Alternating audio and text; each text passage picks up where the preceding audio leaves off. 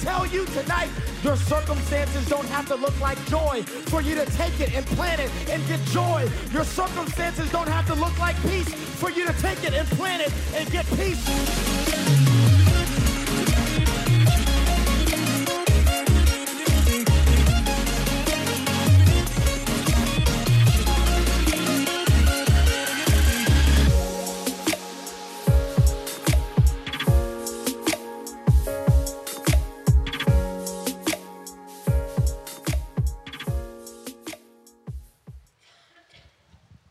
Good morning, church. Hey. I think maybe some students are in church this morning. I think, maybe. I have had an amazing time with these students this weekend, and it's been an amazing time in the previous two services. Man, I think this is the Newburgh campus. Is that true? Maybe, no, I don't know. Is this the Newburgh campus? I know that there's also a West Campus. We welcome you, West Campus. I have not been there physically, but the Spirit of the Lord is there with you. And welcome to our service. And there's an online community watching. It doesn't matter if you're in here in the building or at the West Campus or watching online. We believe that you can feel the Spirit of the Lord and sense His presence and power. And I've had an amazing weekend. I just got to shout out our middle school pastor, Mark. Is Mark in the room? Where's Mark? Where's Mark? Man, you're doing such a great job.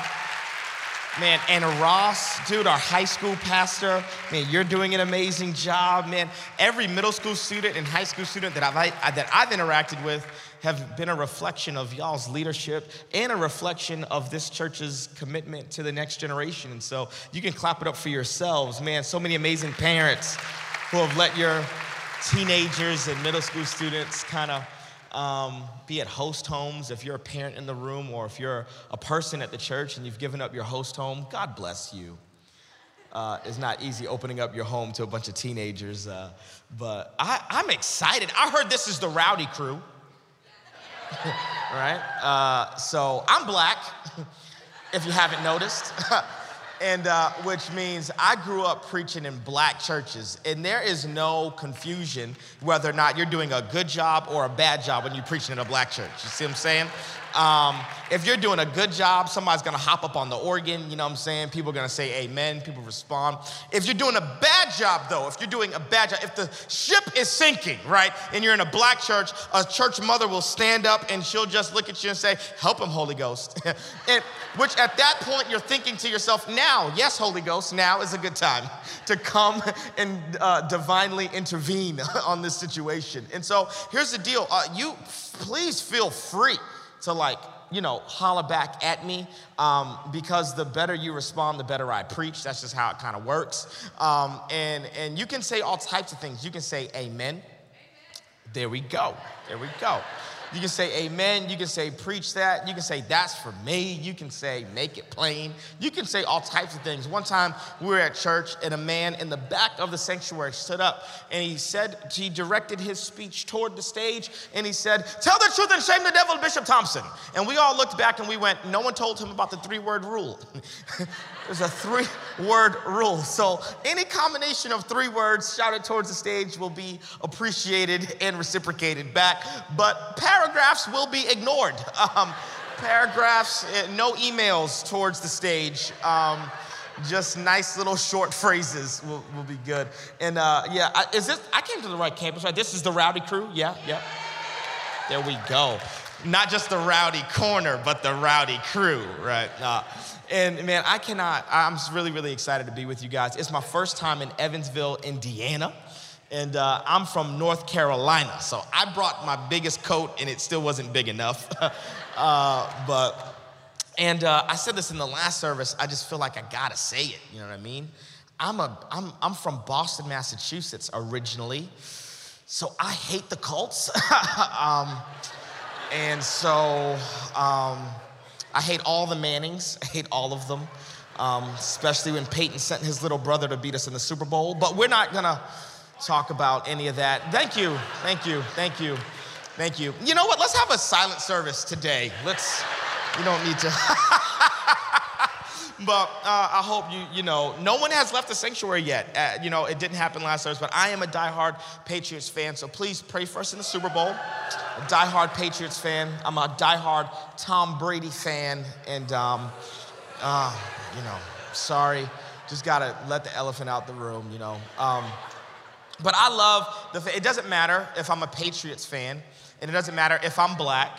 You know, the thing that does matter is that the blood of Jesus works for me, for you, for everybody. And in a world that wants to divide us, I believe that there's a church that stands for unity, and there's a church that says, man, we're all gonna be in the same place when we get to heaven, and heaven's not gonna be segregated, so we may as well learn how to get along together down here. And man, I love being with you. This has been an amazing weekend. And man, I'm ready for the word. Are you ready? I'm ready, I'm ready. And I hope you feel good.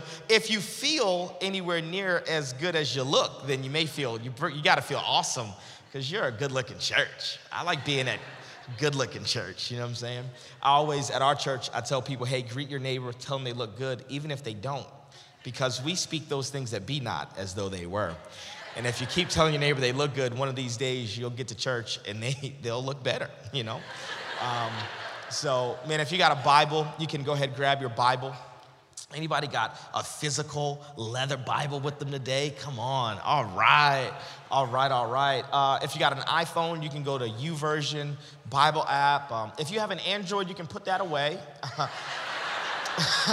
No blurry pictures necessary today.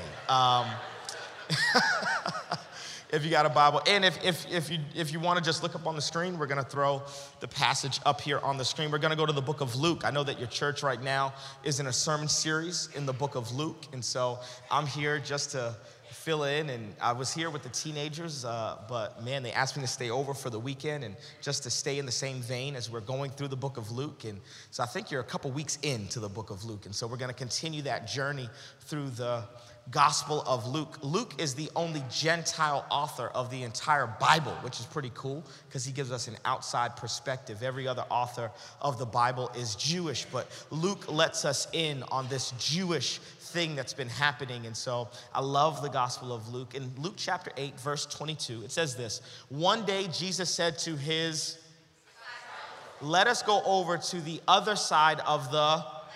So they got into a boat and set out. As they sailed, he fell asleep. A squall came down on the lake so that the boat was being swamped. And they were in great danger. Come on, they were in great danger. The disciples went and woke him saying, Master, Master, we're going to drown.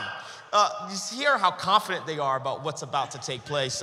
He got up and rebuked the wind and the raging waters. The storm subsided and all was calm. Where is your faith? Come on, where is your faith? That is the question that we're going to anchor our attention around today. Where is your faith? He asked his disciples in fear and amazement. They asked one another, who is this? He commands even the winds in the water, and they obey him. Come on, I don't know if you're going through a storm today, but I'm gonna pray in a moment that the God who resides over the storm would be the God that we worship. I love the fact that the song that we sang even before I got up here, so will I. If creation obeys you, so will I. That it doesn't matter what's happening in your world. Come on, there's a God who holds the world in the palm of his hands. And I don't put my faith in the things that are surrounding my life, but I put my faith in the one who controls everything around my life. Let's pray. God, I thank you for the reading of your word. God, I thank you that your word brings light and it brings life. God, your word is a lamp unto our feet and a light unto our path. Illuminate our way. And God, I even pray for this church specifically today. I know that this church is going through transition and looking for a pastor. And so God, I ask that you would give the elders of this church and the leaders of this church a special wisdom, discernment, and guidance as they look for a pastor and as they go through that selection process. God, I thank you for every faithful person that's in this church right now and been faithful through transition. God, I ask that you would bless them abundantly beyond anything that they could ever ask, think, or imagine. We love you. In Jesus' name we pray. And we all say together, amen. I love teenagers. I really do. I love teenagers. I am a youth pastor. pastor in North Carolina, which means I am constantly surrounded by teenagers. Teenagers are at my house probably right now, right? I mean, when I get off the plane, I'll go home and my wife will have teenagers at the house with fingernail polish spread all over my kitchen table. I mean, I'm always around teenagers. I'm at football games all the time. I'm up and down the hallways of high schools. My life revolves around teenagers. And one of the things that I have realized is that teenagers, all the parents can say amen, is teenagers are emotionally confused and inconsistent. Oh yeah, come on, amen. I mean, emotionally, just they don't know how they want to feel. One day, a teenager could be like in love with you. I remember one time a girl came to the church and I've been her youth pastor, and she's like, oh my God, Pastor Manny, I love you. I love your wife. I just love the church. I feel like family. A couple days later, I went to her high school. I saw her in the lunchroom and she turned around and acted like she did not know me. She said, you embarrassed me. I said, you just said you loved me. She's like, I don't know how to feel. Teenagers are mostly up and down. I mean, they're riding like this emotional roller coaster. It's just a part of puberty. It is what it is. But nothing makes it worse than when a teenager says, I think I'm in love. No one wants to hear those words. When a teenager says, but I think I love him, that's like, uh-oh, the end is near, you know? And so many times, you know, a teenager, typically a teenage girl will come into my office or walk up to me during a youth service, and she's like, I think I'm in love, Pastor Manny. And I'm like, okay, with who? With Jamal. I'm like, okay, Jamal, what do you love about Jamal? I just love his dimple. He can't afford two? What? I just love it, like I love it. He only got one dimple, Pastor Manny. I love Jamal. Like, and then I proceed to ask, you know, said female, like, how long have you known Jamal? We're about to celebrate our 3-week anniversary. You know, to which I then go, you don't love Jamal because you don't know Jamal. And I gotta give a little grace for teenagers, because honestly, technology has afforded us the opportunity to communicate at a rate that is not consistent with how fast intimacy can actually be exchanged between people. The technology allows us to text people all day long. And if we text them and we don't get a response, come on, don't can we be honest in church? If you text someone and they don't get a response, who's ever checked someone's Instagram? You're like, what are they up to? Why didn't they text me back, right? And so often, it takes a long time to form intimacy, and I've got to have grace for teenagers, because the feeling they feel is a real feeling, but it's not love, it's actually attachment. And sometimes you can confuse attachment with intimacy. And although I am attached to someone, that doesn't mean that I have an intimate relationship with them. All the married people know that, man, what they're trying to microwave, we crock-potted for a long time in a healthy way, right? And that love takes time, and love takes attention, and it takes dedication over seasons of life. I can remember when I met my wife. Oh yeah, the good old days. The good old days. And if we're not careful, we can actually bring our 21st century technological expectations into a spiritual relationship with God, where we think that this is the God who's gonna text me back immediately, and this is the God who's gonna respond every single time that I pray. But can I be honest, if you've walked with the Lord for any great length of time, then you realize that there are times where God says, how about you get on your face and pray for 21 days? How about you turn your plate down and fast? How about you seek my face? How about you wake up early in the morning and dedicate some time to me? This isn't always gonna be the easiest thing. And if I have an expectation that I can microwave my relationship with the Lord, then I'm gonna miss out on the most important relationship of my life, because this is a God that says this is gonna take consistency, and it's gonna take time, and it's gonna take dedication, and it may be uncomfortable for you, and there are gonna be some things about our relationship that aren't gonna come quickly. I love this, because when me and my wife met, man, it was the good old days, you know, the good old days of Blockbuster. Anybody miss Blockbuster? I miss Blockbuster, because every Blockbuster smelled the same. Didn't matter where you were in the world, every Blockbuster smelled like dingy carpet and plastic, you know? I remember when I met my wife, there were no DMs to slide into. For everyone in the room who doesn't know what a DM is, a DM is an acronym. It's a generational colloquialism for direct message. And if you're still confused, a direct message is how you talk to someone on an app called Instagram. There we go. I just informed everyone. You can thank me later. There were no DMs to slide into. There was no one to text. When I was growing up, when me and Ross were growing up, man, the good old days, you had to pop a breath mint in your mouth and actually walk over to a live female. You got to introduce yourself, crazy idea. No swiping left or right. Just had to actually talk face to face, had to introduce yourself, and you had to ask for her phone number, which meant you did not get a cell phone number. You got a landline phone. And you were hoping that one or two things did not happen. You were hoping that no one was on LimeWire on the other end, because that meant the phone call wouldn't go through. Come on, how many people? You had some downloads being interrupted by phone calls. Hello. I remember my mom used to pop her head into the you know, I had my Compaq Presario. My mom would pop her head into the room like, I need my phone back, you know? Get off the computer. You're hoping that they weren't on the, using their AOL disk on the other end, getting free internet. And you were also hoping that the girl that gave you the number actually answered the phone. Because the worst thing in the world is for you to call a girl's house and for some older masculine voice to pick up the phone. Like, hey, this is Mr. Robertson, who are you? I didn't want anything, you know, wrong number. I remember sneaking the cordless phone into my bedroom just to be able to talk to my wife, you know what I mean? And the worst thing that could ever happen, this happens to everybody at some point, it's inevitable, that you're pouring your heart out. You're telling this person about your day, about the person that cut you off or something that happened. And you're pouring your heart out, you're being honest, you're being vulnerable, and on the other end, you hear, right? Everyone has either had someone fall asleep on them or they have fallen asleep on the other line when you're trying to talk late at night. What I love about Luke chapter 8 is that the disciples get into a boat. It's Jesus' idea to even get into the boat. And then all of a sudden, a storm breaks out and Jesus goes to sleep.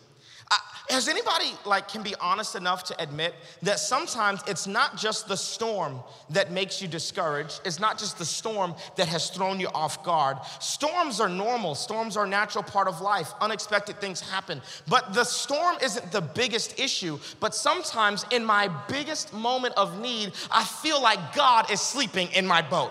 I could weather the storm if Jesus would just wake up and rub my back and comfort me. But if there's anybody who's been walking with God long enough to admit that sometimes the storm is exacerbated by the fact that you feel alone and it feels dark and it feels like God is absent and you're confused because you heard God say that he would never leave you or forsake you, but in this moment you definitely feel like he's left and you definitely feel forsaken. And I can imagine the disciples huddling around and getting a holy huddle, and they're talking like, remember what the woman with the issue of blood? She's not even here. I mean, she's not a disciple. What did she ever do? All she did was ask Jesus for a miracle. She reached out her hand and she got blessed, but where is she? Have you ever compared what God is doing for other people? Oh, come on. Have you ever found yourself in a mental headspace where you're thinking to yourself, wait a minute, I tithe, and there are people who don't tithe, but their kids got scholarships to school? What's going on? Have you ever thought to yourself, I serve in all the ministries and I still ain't married? Hello. Like, I serve in the parking lot. There's got to be a special place in heaven for the people who serve in the parking lot, especially in Indiana where it's cold. You serve, you're faithful, you've been going to church, and I've gotten into situations in my life where it's almost like I'm keeping score, like I'm keeping track of how faithful I am, and I think that I can cash in my faithfulness points to a God who will reward me for my faithfulness. And I can imagine the disciples huddling around like, oh my God, he opened deaf ears and he opened blinded eyes for all of these strangers, and they're not here. They haven't been walking with Jesus for 3 years, and now we're in a boat, and it was God's idea to put us in the boat, and now there's a storm. Has anybody ever been hit with the reality that just because God made you or called you or told you to do something, that it doesn't mean that it's gonna be easy? Oh man, I can remember when the Lord told me to move to North Carolina and the Lord told me to take over a youth ministry. The first time I had a catastrophic instance with a student, I was like, wait a minute, I thought that if God called me to do this, then it was gonna be simple. But do you know that actually when God calls you to do things, sometimes those things turn out to be the most difficult things. And God did tell you to marry that person, and God did tell you to adopt that kid, and God did tell you to minister to that student. And just because God called you there and just because God said it does not guard you against storms. A storm can break out even when you're being obedient to what God has asked you to do.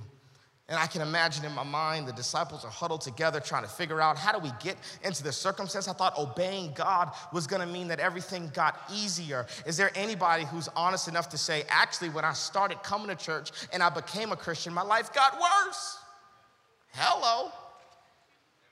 That's real. And I want to even explain why that happens. I didn't do this in any of the other two services, but it's okay. I'm going to call an audible. Sometimes before you're saved, you and the enemy are playing on the same team, so he has no reason to oppose you. And then you come into church and you think, oh yeah, I gave my life to Jesus, everything's about to be better. But now you don't realize that everything's not gonna get better because now you have this enemy that you didn't have before. And now the forces of hell have been unleashed to retrieve you and get you back. And before, you and the enemy were going in the same direction. And now you're a traitor and you switch teams. And now you're playing on God's team. And now the enemy and you are butting heads because you're going in opposite directions. Do you know that opposition is actually proof that you're going in the right direction? And you don't need to give up. You don't need to shrink back. You actually need to press forward towards what God has called you to do. If you thought that just because you obeyed God, it was gonna get easier, I've got a news flash for you. Sometimes obeying God actually means that your life gets more difficult. The disciples are in this circumstance, and here we go, Jesus wakes up. Jesus always wakes up. And if we can throw this verse up on the screen, Jesus wakes up and he asks this question, where is your faith? Come on, where is your faith? You know, Jesus talks about faith a lot throughout all four Gospels. He talks about faith consistently. And typically, Jesus is measuring people's faith. To one person, he'll say, you have no faith. To someone else, he'll say, you have little faith. I love what Jesus actually said, you have little faith, because after he says little faith, then he just says, it takes faith the size of a mustard seed to move a mountain. It's like so encouraging. It's like, I'm gonna diss you, but then rub your back. It's really interesting that Jesus does that, right? And then he says to some people, it's your faith that made you well. And then to a centurion, he says, I haven't seen faith like this in all of Israel. You have great faith. And it says that Jesus was amazed at somebody's faith. So to some, Jesus says, you've got minuscule faith. To others, Jesus says, you've got miniature faith. To others, Jesus says, you got mediocre faith, medium faith, and then we get mega faith. Jesus is constantly what? Measuring people's faith. But in this passage, we don't find Jesus measuring anybody's faith, because this is not a passage about the measurement of the disciples' faith. This is a passage about the misplacement of the disciples' faith. Because if I said to you, where are your keys? That means you have. If I said, where is your spouse? That means you have a. If I said, where is your car? That means you have a. It doesn't matter what I ask in the blank. If I said, where is your blank? As the asker of the question, I'm actually assuming that the thing I'm asking you about is something that you have. And Jesus is not making commentary on the measurement of their faith. He's making comment on the misplacement of their faith. And so we've got to figure out, where was the disciples' faith? Because until we figure out where the disciples' faith was, we're not going to ever know where our faith is. Because I think that maybe God sent me all the way to Evansville, Indiana, to remind you that it's not just that you need faith, but you need to have your faith in the right thing. If your faith is in your 401k, it's in the wrong place. If your faith is in your education, it's in the wrong place. If your faith is in your degree, it's in the wrong place. Come on. If your faith is in a pastor, it's in the wrong place. Your faith should be in the only one who can sustain your life. Your faith has to be in Jesus, the Son of the living God, the Most High. Our faith is in one place, Jesus. And so we've got to ask the question, where was their faith. I think I know where their faith was. And I think I know where our faith is so many times. I think that the disciples' faith was firmly planted in the storm. Oh, come on. They said, we are going to drown.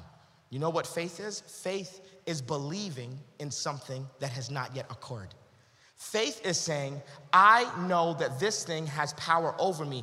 We gotta define some terms here. I gotta help you out because I wanna redefine these terms because the Christian faith has almost been hijacked by these generational Goliaths and the word anxiety. We gotta redefine anxiety because what is anxiety? Anxiety is imagining an outcome that has not yet happened. Everybody that I talk to, I have so many teenagers, and Ross and I and Mark, man, we're dealing with the most medicated generation in American history.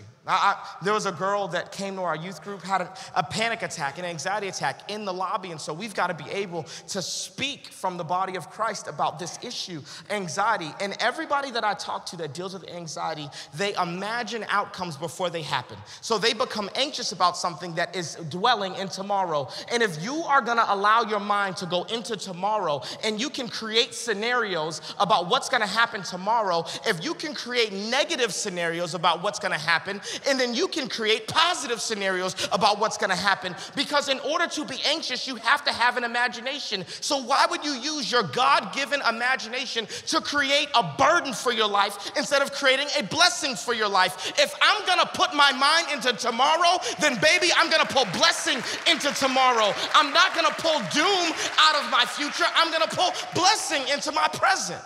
You know what typically happens when you're anxious about something? It happens. Because the power of faith doesn't just have the ability to bring blessing into your life. Faith could destroy you as well. The disciples have faith in the storm, which means the storm is getting stronger because they have faith in it. What is fear? Fear is just my acknowledgement that something is stronger than me. That's all fear is. This is why the Bible says at the beginning of knowledge is the fear of the Lord. I'm not even able to believe in God until I'm what? Afraid of him. Fear brings humility because it puts me in my proper place next to the thing that I'm afraid of. What is worry? All worry is your ability to meditate on something for a prolonged period of time. I got a confession to make. I feel like we're getting intimate. I have ADHD. I've been medicated for ADHD. I think it's my superpower. My wife's not so convinced. But you know what's better than Adderall? I've been on Adderall. You know what's better than Ritalin? I've been on Ritalin. You know what's better than Adderall and Ritalin to kill my ADHD? Worry. Because when I'm worried about something, oh baby, I'm focused. It's the only thing I can think about all day long. And I remember one time I was worried about something and I realized, wait a second, worry is stronger than distraction, which means that if I can worry about the problem, then that means I can meditate upon God's solution. It's the same muscle put in a different direction. It's the same weapon pointed at a different target. If I can be anxious over something, then that means I have an imagination. And if I have an imagination, then I can be creative. And if I can be creative, then I can dream God's outcome for what's gonna happen in my life. And the enemy has to stop using your imagination to make you afraid and make you shrink back. And today, I dare you to start using your imagination to believe in what God's promises have already been declared over your life. Where is your faith? Where is it? Jesus doesn't have an issue with the measurement of their faith. Actually, he wakes up and he feels such a strong presence of faith that he has to rebuke the wind and the waves. Why does he rebuke the wind and the waves? I love this. He doesn't just calm the storms, but he rebukes the wind and the waves as if like the winds and the waves are being like disobedient, you know? If there's one thing that I think the enemy wants more than anything, I don't think the enemy wants your car. I don't think the enemy wants your house. I know lots of health and wealth preachers preach, the devil's trying to make you ... I think the thing that the devil wants more than anything is actually found in the pages of the Bible. The Old Testament says that this old angel of light, this fallen angel, that the one thing that he desired was to receive the glory of God instead of reflecting the glory of God, because Satan wants worship. And then in the New Testament, Satan is face to face with Jesus. And he says, how about you bow down and worship me? See, this is a devil that is lustful after worship. He wants worship. And so when he wants worship, he doesn't show up to your job or to your front door with a pitchfork in his hands and horns pointed out the side of his face. He doesn't show up and ask you to write a pentagram on your chest or to tattoo a pentagram on your forehead. Or he doesn't slide you a Ouija board. He doesn't make you play with tarot cards. No. What the devil does is he wraps himself up in the storms of life. And in your worry, you start worshiping the problem instead of worshiping the God who governs the problem. Oh, come on, how many times has the doctor said a report to you that you didn't want to hear, and now you've got faith in a medical establishment, or now someone has told you that you're not approved for a loan, and now you've got faith in a bank, and all the things of life. We put our faith, and we put our allegiance, and we put our trust in all these things that are not God. And God asked, where is your faith? I love this because if we can go to verse 22, the verse that kind of starts everything. Jesus says, it says, one day Jesus said to his disciples, let us go over to the other side. We got to say that together, okay? Let us go over to the other side of the lake. Jesus says, let us go over to the other side of the lake. So halfway on the journey, they encounter a storm. It's crazy to me because the only question that was necessary to ask was, is this the other side of the lake? Because as long as I look around and I don't see the other side of the lake, then that means that there is no storm, there is no demon from hell, there is no devil, there is nothing that can stop the word of God going forward. And if God said we're gonna get to the other side of the lake, then there is no storm that can stop what God has already declared will happen. Baby, the end has already been decided. You're already gonna win. You're already victorious. Why are you worried in the middle when a storm breaks out? Jesus already told you the intended destination for your journey. What they didn't realize is that every time God speaks, his word creates worlds. Oh yeah, come on. As you speak, 100 billion galaxies are born. The words of God create the worlds of men. That it's his word that sustains us, and his word said that his word will never return to him void, but it will accomplish the very thing that he sent it to accomplish, that as the rain and the snow fall from heaven and nourish the earth, that in the same way that process happens, so shall my word be. God declares my word will never return to me void. So in the middle of the storm, you need to ask yourself, what did God say? Did God say we'd make it through this storm? Did God say we'd make it through this transition in pastors? Did God say that we would make it through this divorce? Did God say that we'd make it through this argument? Did God say that we'd make it through this sickness? What did God say? Because as long as God said something, then that means the storm cannot override what he said. What did he say? The God that I serve.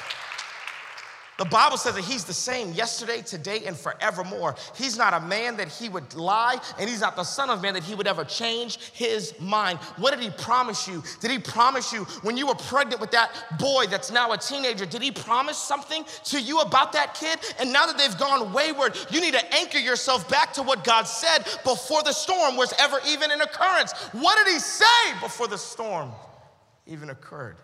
I remember years ago, before my wife and I were even dating. I mean, we knew each other, but we weren't dating, and we certainly weren't married. She was living in Orlando, and on multiple occasions, I think we have a picture of my wife, actually.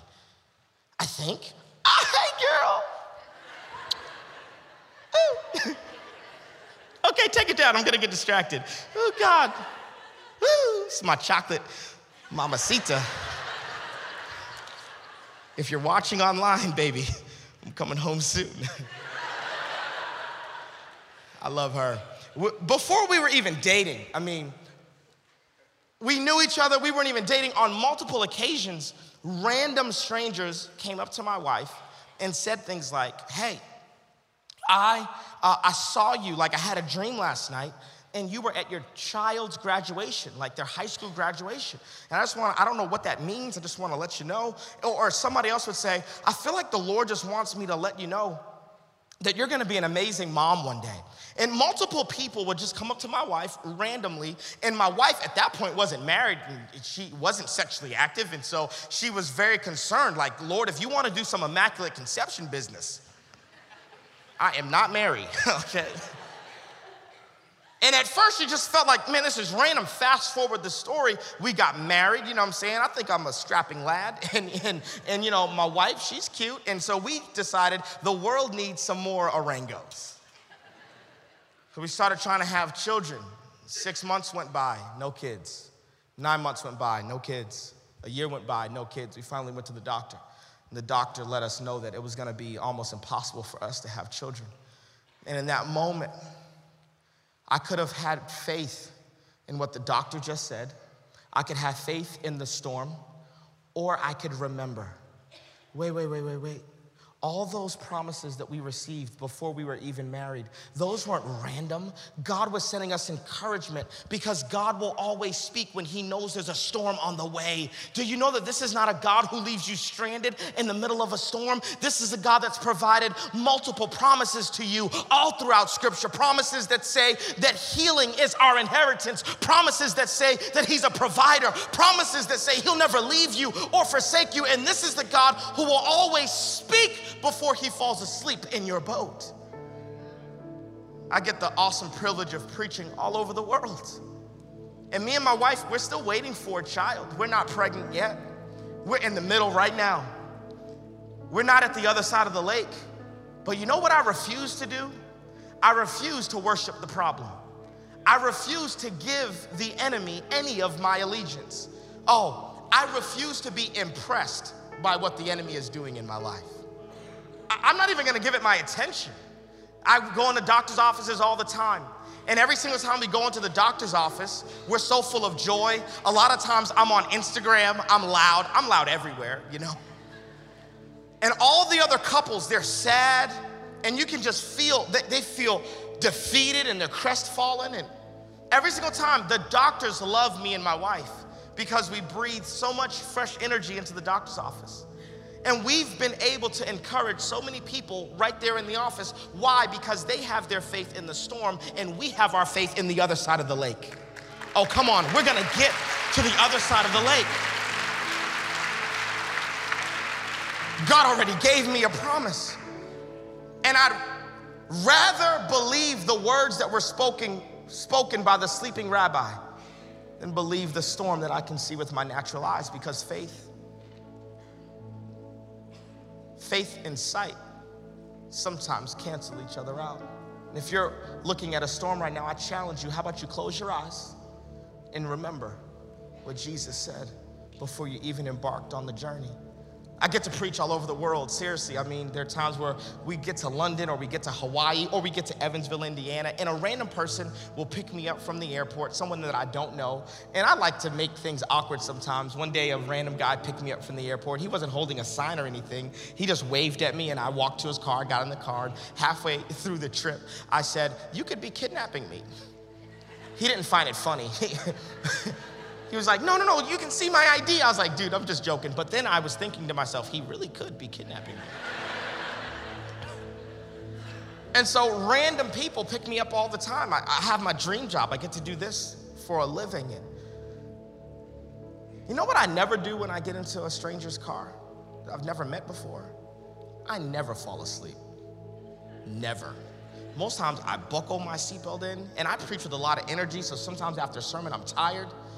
But you better believe I am wide awake, because I don't trust someone that I just met with in my life. But when I go back home and one of the guys from the church picks me up, or one of our ministry partners, they come grab me from the airport, man, sometimes the first thing I do, I'll be so tired from traveling, I'll recline the seat and I'll fall right asleep. And you know why I fall asleep? Because I trust the driver. And maybe you've been angry with the Lord because you feel like God is silent right now. You feel like God is sleeping while your storm is breaking out. Let me encourage you. The reason that the Messiah could sleep in the boat is because he trusts that the disciples heard where to take him. This is a God that says, I fell asleep because I trust you. And you think I fell asleep because I'm distant. I fell asleep because we're close. And I fell asleep because we have an intimate relationship. And how about you have as much faith in me as I have faith in you? Why would I fall asleep in your vehicle if I don't trust that you heard the directions of where we're going? And this is a God that says, how about you stop being discouraged when you don't hear my voice? And how about you remember the last thing I said, because I'll never abandon you. I gave you instructions on where to take us. Come on. If that's you today, maybe you're battling with anxiety. Come on, this is a no judgment zone. If that's you, I want to pray for you and with you. I just want you to wave at me. If that's you, I see your hand, Come on, I see your hand. I'm going to pray just for you. Or if you're in the middle of a storm right now and you're like, Lord, I need to remember what you said. Could you remind me of what you said before the storm broke out? If that's you, just wave at me. I'm going to pray for you. God, I thank you for every precious person under the sound of my voice.